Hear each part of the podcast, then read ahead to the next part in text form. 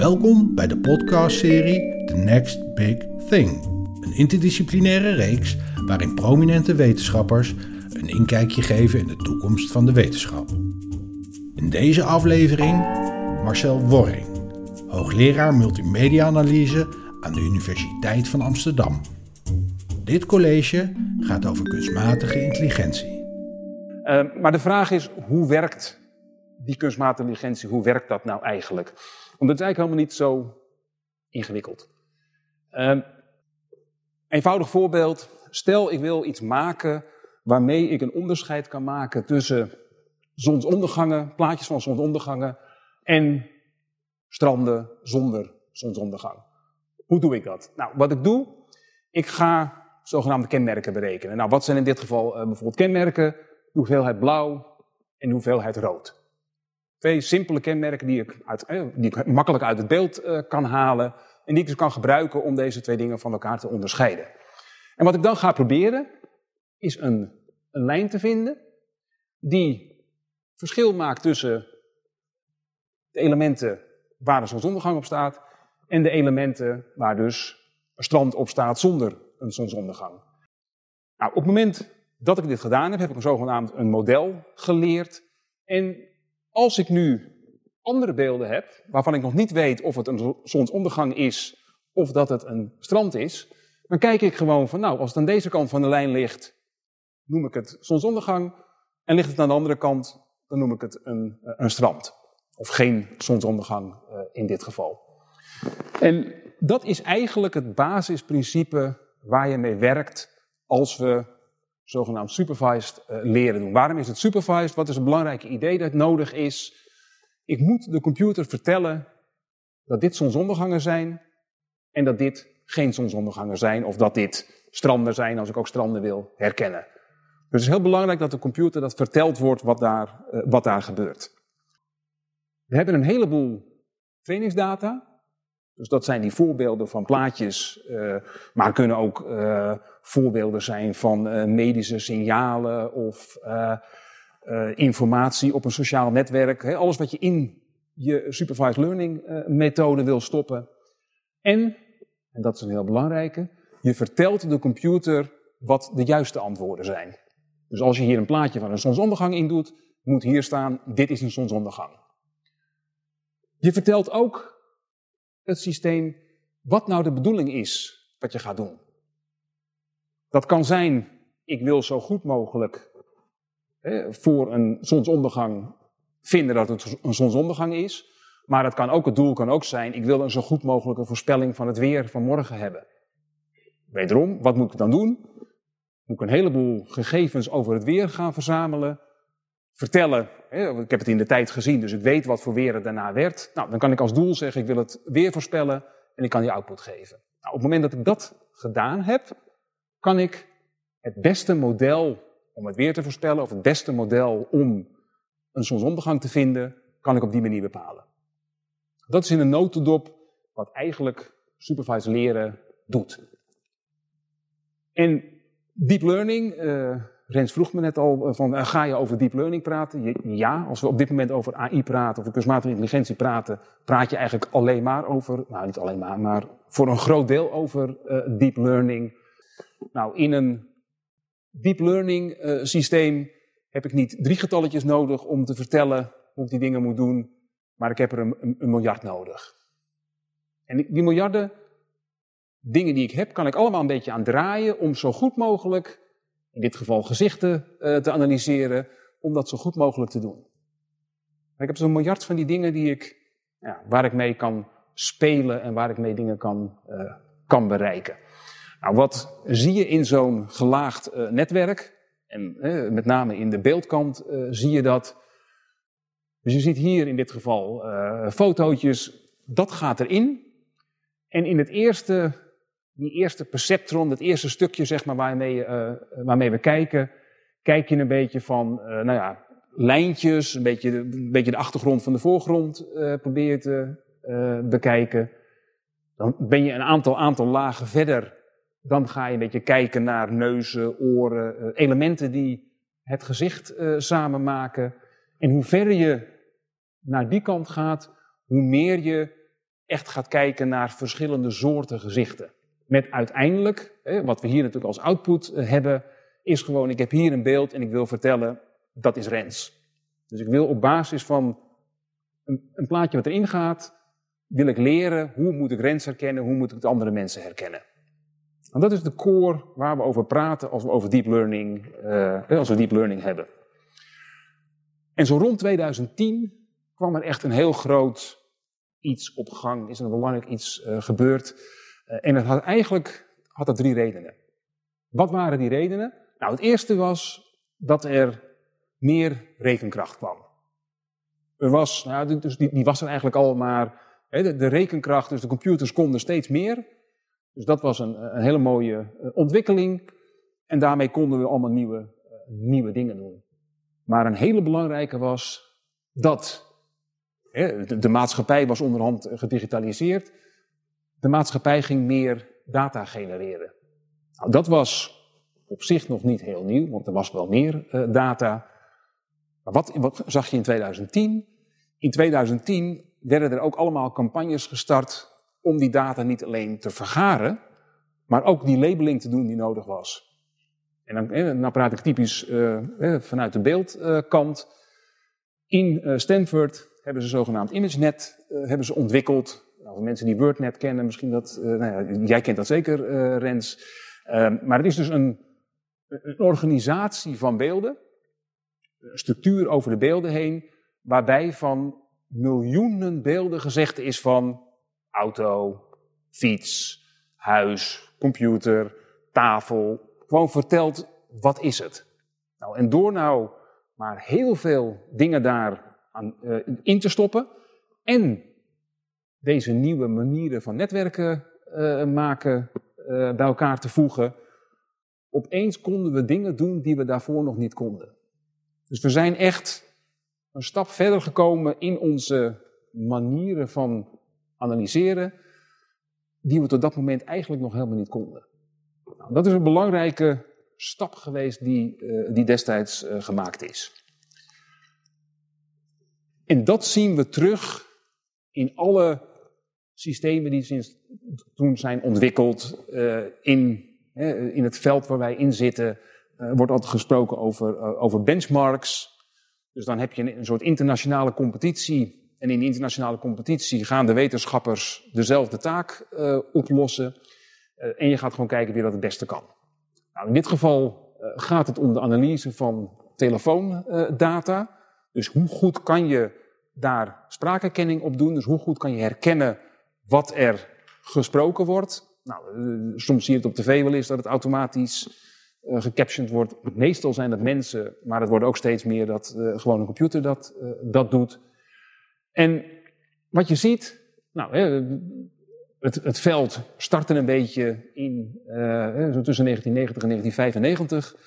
Um, als je dat deed, dus als je probeerde een stuk telefoon te begrijpen en dus te, te typen wat daar stond, maakte hij ongeveer 80% eh, fouten. Nou, was niet iets waarmee je echt wat kon, maar dat was hoe het begon. Zo is de wetenschap begonnen, 80% uh, eh, fouten maken. Nou, gelukkig, want anders zou de wetenschap niet uh, veel gedaan hebben, uh, ging het daarna met wat nieuwe technieken, ging het allemaal steeds beter. Tot je zo in de buurt van de 12% fouten kwam en dat er eigenlijk geen echte verbeteringen meer optraden. Er kwam wel steeds een beetje, elk jaar kwam er een klein beetje verbetering, hè, iets minder fouten, maar het was niet echt hele grote uh, veranderingen.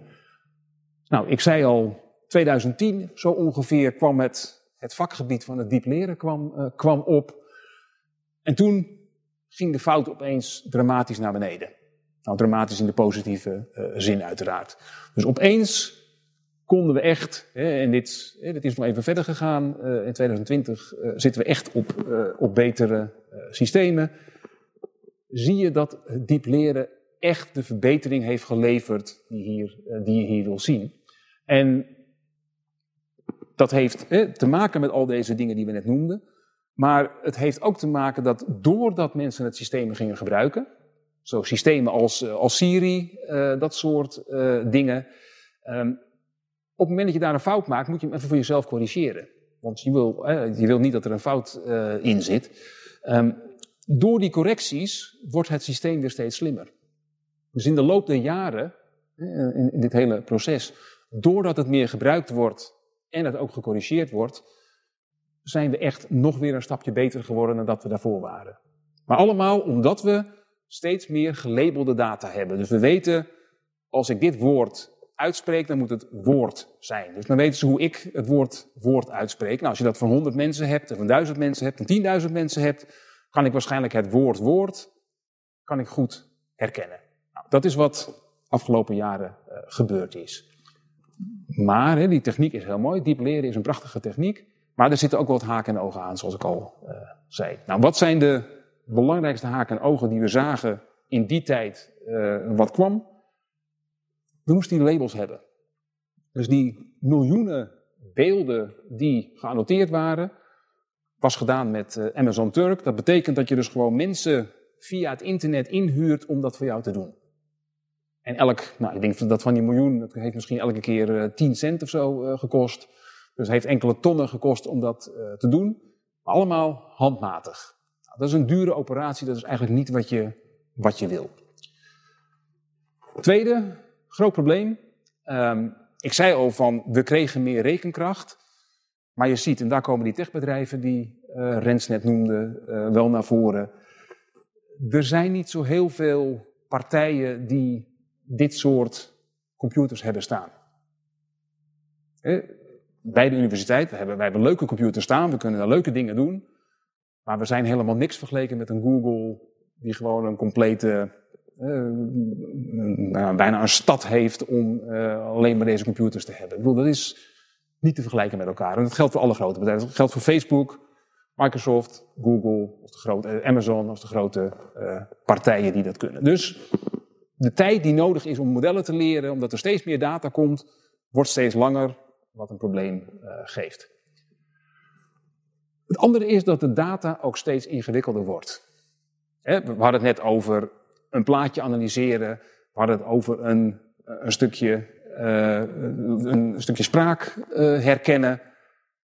Als we even naar social media kijken, en dat is alleen maar één van de plekken waar je dit soort technieken, kunstmatige intelligentie kan kan gebruiken. Nou ja, kijk maar, we hebben Spotify met muziek, we hebben Zoom met videobeelden, we hebben Facebook met tekst en, en relaties tussen mensen.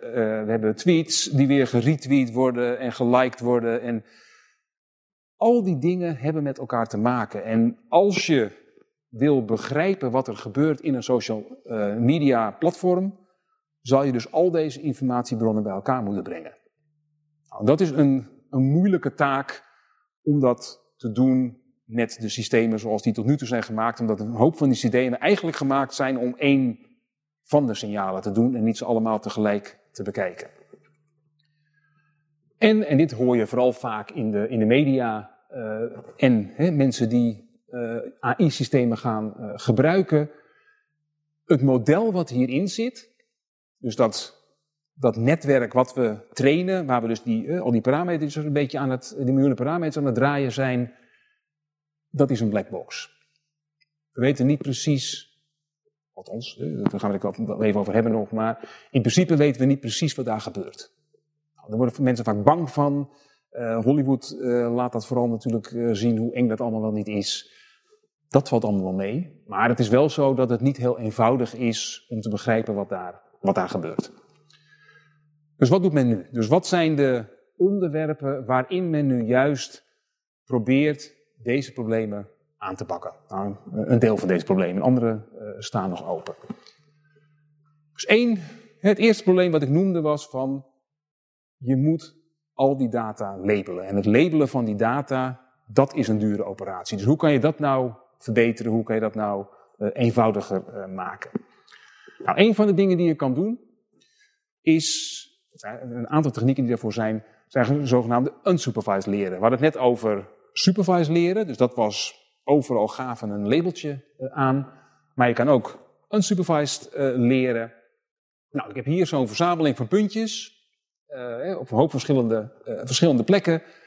En ik kan wel ongeveer inzien dat dit iets van een groep elementen is die ongeveer hetzelfde, nou, een beetje bij elkaar liggen. Ze vormen een beetje een groepje. Nou ja, je hebt hier eh, nog zo'n groep. In het midden wordt het al wat moeilijker. Maar je kan een aantal groepen daarin vinden. En het feit dat die groepen er zijn, geeft je al een beetje informatie. En wat je kan doen, en ik zal later een voorbeeld van, uh, van geven. Uh, je zou als expert, als uh, persoon, kan je gewoon zeggen, nou ja, laat dan maar eventjes een paar van deze beelden zien. Dan heb ik waarschijnlijk wel een idee waar ik naar aan het kijken ben. En ik weet dat ze ongeveer hetzelfde zijn. Dus als ik hier een, een auto vind, nou ja, de kans dat daar ook een auto zit is dan wel vrij groot. Hoeft het systeem niet te leren dat het auto's zijn, maar dan kan ik zeggen van nou, dit zijn allemaal waarschijnlijk auto's. Of een leuk uh, melodietje in Spotify of een, uh, een bepaalde weersvoorspelling die uh, van belang is. Dus dat is één manier om op een andere manier naar je data te kijken. Een andere, dat is één die weer, eigenlijk wederom een revolutie heeft gegeven in de hele, in dit geval de taalanalyse, is dat men is gaan kijken van het, naar het weglaten van woorden. Wat, wat doet men? Men pakt boeken die gedigitaliseerd zijn. Boeken zijn onderhand uh, overal uh, beschikbaar. Uh, men pakt Wikipedia, allemaal pagina's op het internet met een heleboel tekst, die allemaal beschrijvend zijn over een hele, heel uitgebreid assortiment van onderwerpen. Die zijn er, die kan ik gewoon van het internet downloaden, kan iedereen doen. En wat doe je? Je pakt een zin uit, nou, laten we zeggen, deze komt uit Wikipedia, ik heb hem zelf eruit gehaald. Kunstmatige intelligentie of artificiële intelligentie is de wetenschap die zich bezighoudt met het creëren van een artefact dat een vorm van intelligentie vertoont. Ik pak zo'n zinnetje en ik ga gewoon er een paar dingen uithalen. En ik haal gewoon willekeurig, laat ik een paar woorden weg. Dan zeg ik gewoon van, nou, er staat hier iets, maar ik ga niet vertellen wat er staat. Nou, dan ga ik het systeem, ik ga het, uh, het netwerk wat ik aan het, uh, aan het leren ben, ga ik zeggen van nou, probeer hier nou eens het juiste woord te vinden. En eh, ik kan geen supervised leren doen in de zin van dat ik een expert heb die overal gezegd heeft. Maar ik weet natuurlijk welk woord hier moet staan. Want hier moet gewoon artificiële, moet artificiële staan, want dat heb ik net weggehaald. Dus je gaat het systeem leren wat hier zou moeten staan. Het systeem leert dat zelf. En als je dat één keer doet, ja, dan, dan leer je niet veel. Maar als je dat op heel Wikipedia doet, en je blijft dat maar herhalen, je, je pakt steeds andere woorden die je weghaalt, zal je zien dat je dus een heleboel intelligentie in kan bouwen in het systeem. Dus je kan een heleboel leren over taal, zonder dat je als expert moet zeggen van hier moet het woord artificiële staan. Want het staat namelijk gewoon in de zin die ik gebruikt heb. Dus dat is ook een manier om te kunnen leren zonder dat ik handmatig al deze dingen moet, uh, moet aangeven. Ander probleem wat ik aangaf is, er is een hoop tijd nodig om deze modellen te leren. Als ik heel Wikipedia gebruik om uh, dit soort analyses te doen, en alle boeken die digitaal beschikbaar zijn uh, Google heeft daar een, een eigen systeem, of een, een heel groot project op gehad om zoveel mogelijk boeken maar te digitaliseren. Nou, al die dingen zijn beschikbaar. Om dat te leren kost heel veel tijd. Dus hoe los je dit op? Je leert één keer op basis van heel veel data, dus op basis van heel Wikipedia en op basis van alle boeken die Google heeft, is iets wat Google gedaan heeft, leer je nou, welke woorden komen achter elkaar? Dus je leert een model van uh, taal. En als ik nou iets specifieks wil doen, dus ik wil in staat zijn om een bepaald soort wetenschappelijke artikelen te kunnen begrijpen, dan gebruik ik gewoon hetgene wat hier gedaan is. Dat is al gebeurd, dat is allemaal van tevoren berekend. En ik ga alleen dat kleine stukje wat ik dan specifiek doe, dat ga ik het systeem leren. Dat is weer een ander trucje wat men uh, gedaan heeft. Een ander actief veld, een nieuw veld wat ook uh, begonnen is, het zogenaamde continual uh, learning. Um, als ik als mens dit plaatje zie, en ik, ik heb er een heleboel keren gezien, ik, ik, weet precies wat een koe is, um, dan ben je in staat, ik ging een aantal jaren terug, was ik op Madagaskar, um, daar zie je dus deze dieren. Nou, dat zijn dus zeeboes, ja, dat, weet je dan even niet. Maar je herkent het meteen als iets wat, op een, wat een beetje op een koe lijkt. En door te weten hoe ik dit moet, hoe ik dit geleerd heb, kan ik eigenlijk vrij goed leren. Oh, daar is een zeeboe. Hé, maar dat is ook een zeeboe. Dus je leert op basis van de ervaring die we hebben. Nou, dit is een van de dingen waar nu in de wereld uh, mensen mee bezig zijn. Van hoe kan je nou op een zo goed mogelijke manier leren van wat je al wist. En dus niet helemaal overnieuw beginnen, maar de nieuwe stukjes erbij te leren. Nou, wat is de grote moeilijkheid daar? Je moet vooral niet vergeten hoe je die koe moet herkennen.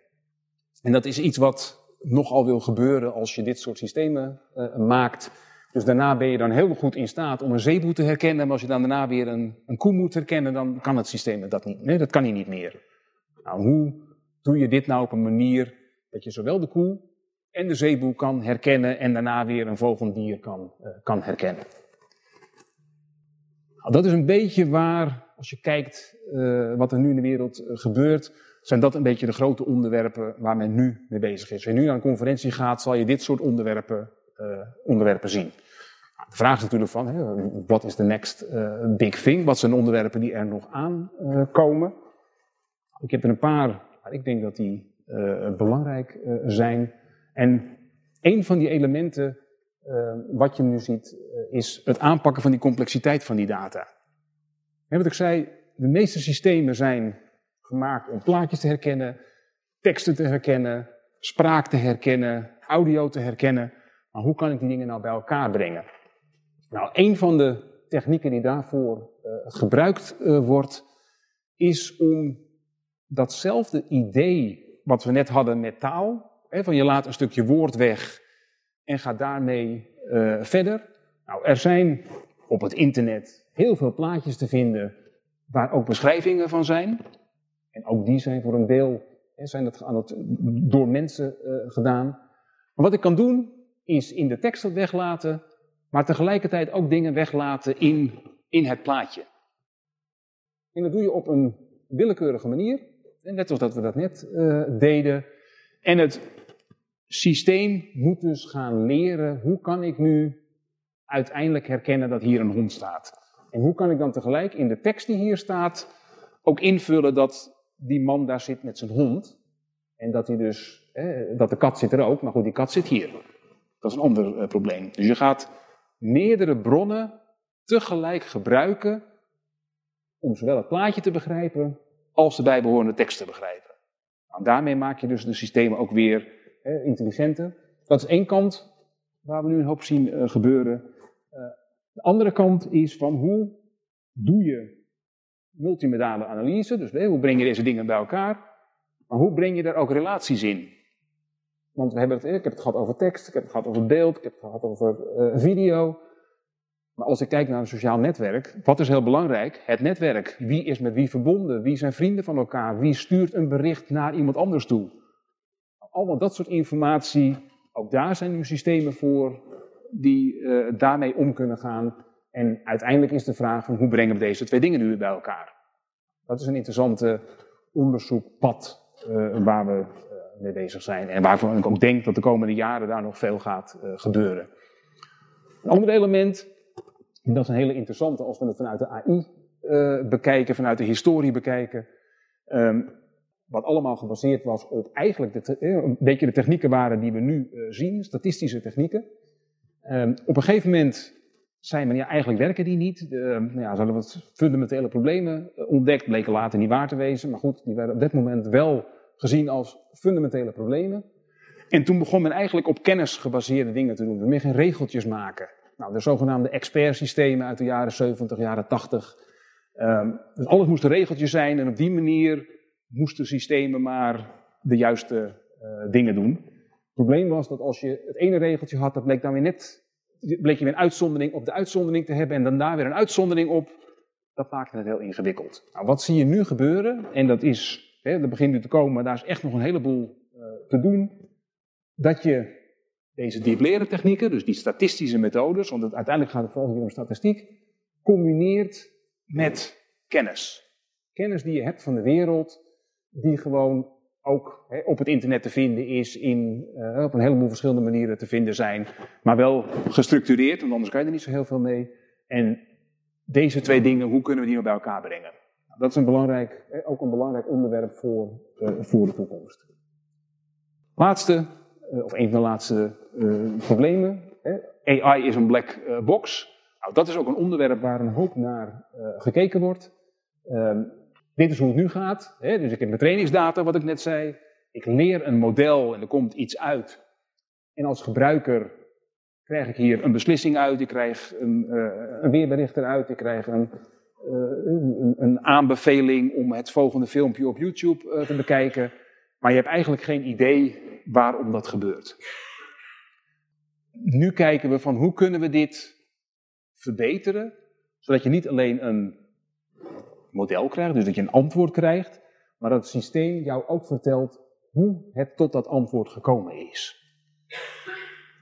Moet ik er wel bij zeggen, en dan komt weer die, die angst die we net uh, hadden, um, of althans waar ik het net over had, je hoeft niet alles te weten.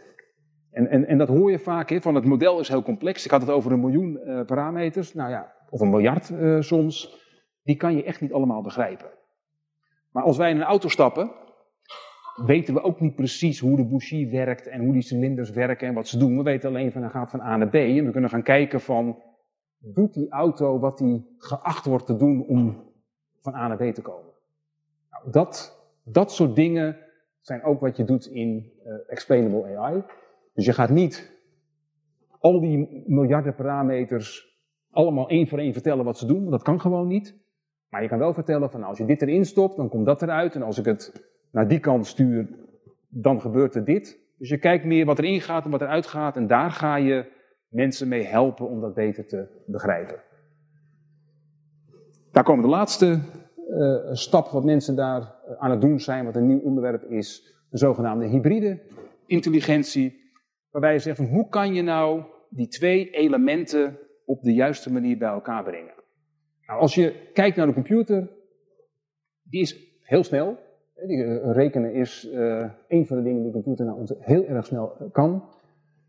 Uiteindelijk is hetgene wat het systeem doet best simpel. Uh, iedereen zal gezien hebben dat de computer heel goed was in Go. Maar eigenlijk is Go relatief simpel in de, in de zin van je kan heel goed definiëren wat, je aan het, wat, de regels zijn en wat de uitkomst is. En daar is een systeem, computers zijn er heel erg goed in. Ze zijn heel consistent.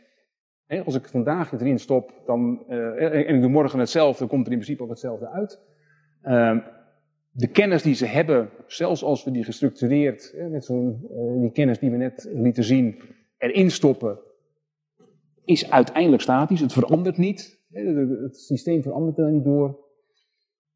Daarentegen de mens, ehm, wij zijn ontzettend traag in een hoop van de dingen die we doen. We kunnen wel hele complexe vraagstukken op een hele ja, creatieve manier uh, oplossen. Uh, we kunnen ons direct aanpassen als er iets verandert in onze omgeving. Nou, denk weer aan de auto uh, die we hebben. autonoom rijdende auto doet het eigenlijk heel goed. Tot hij iets tegenkomt wat hij nog nooit gezien heeft. En dan wordt het echt moeilijk. Wij als mensen kunnen ons vaak dan toch op de juiste manier nog bewegen. Dus wij kunnen andere dingen doen dan de computer kan. Nou, en wat nu, hè, hybride intelligentie, wat we zien als een belangrijk iets is, hoe breng je deze dingen nou bij elkaar? Samengevat, in 2010, toen kwamen die nieuwe technieken en vooral ook die nieuwe gelabelde beelden, nieuwe gelabelde uh, spraakdingen, nieuwe gelabelde teksten, waarmee er dus diep leren gedaan kon worden. Nou, zo rond zo 2018, 2022, dus de, de laatste jaren, al die wat nieuwere technieken die ik aangaf, waarbij je dus probeert om niet volledig alles te annoteren, alles gelabeld te hebben wat zo duur is, maar daar een paar oplossingen voor uh, te vinden. En nou, ik denk dat we nu, dat we een beetje hier begonnen natuurlijk, maar de komende jaren, dus zowel de hybride intelligentie als uh, een belangrijke component zullen zien.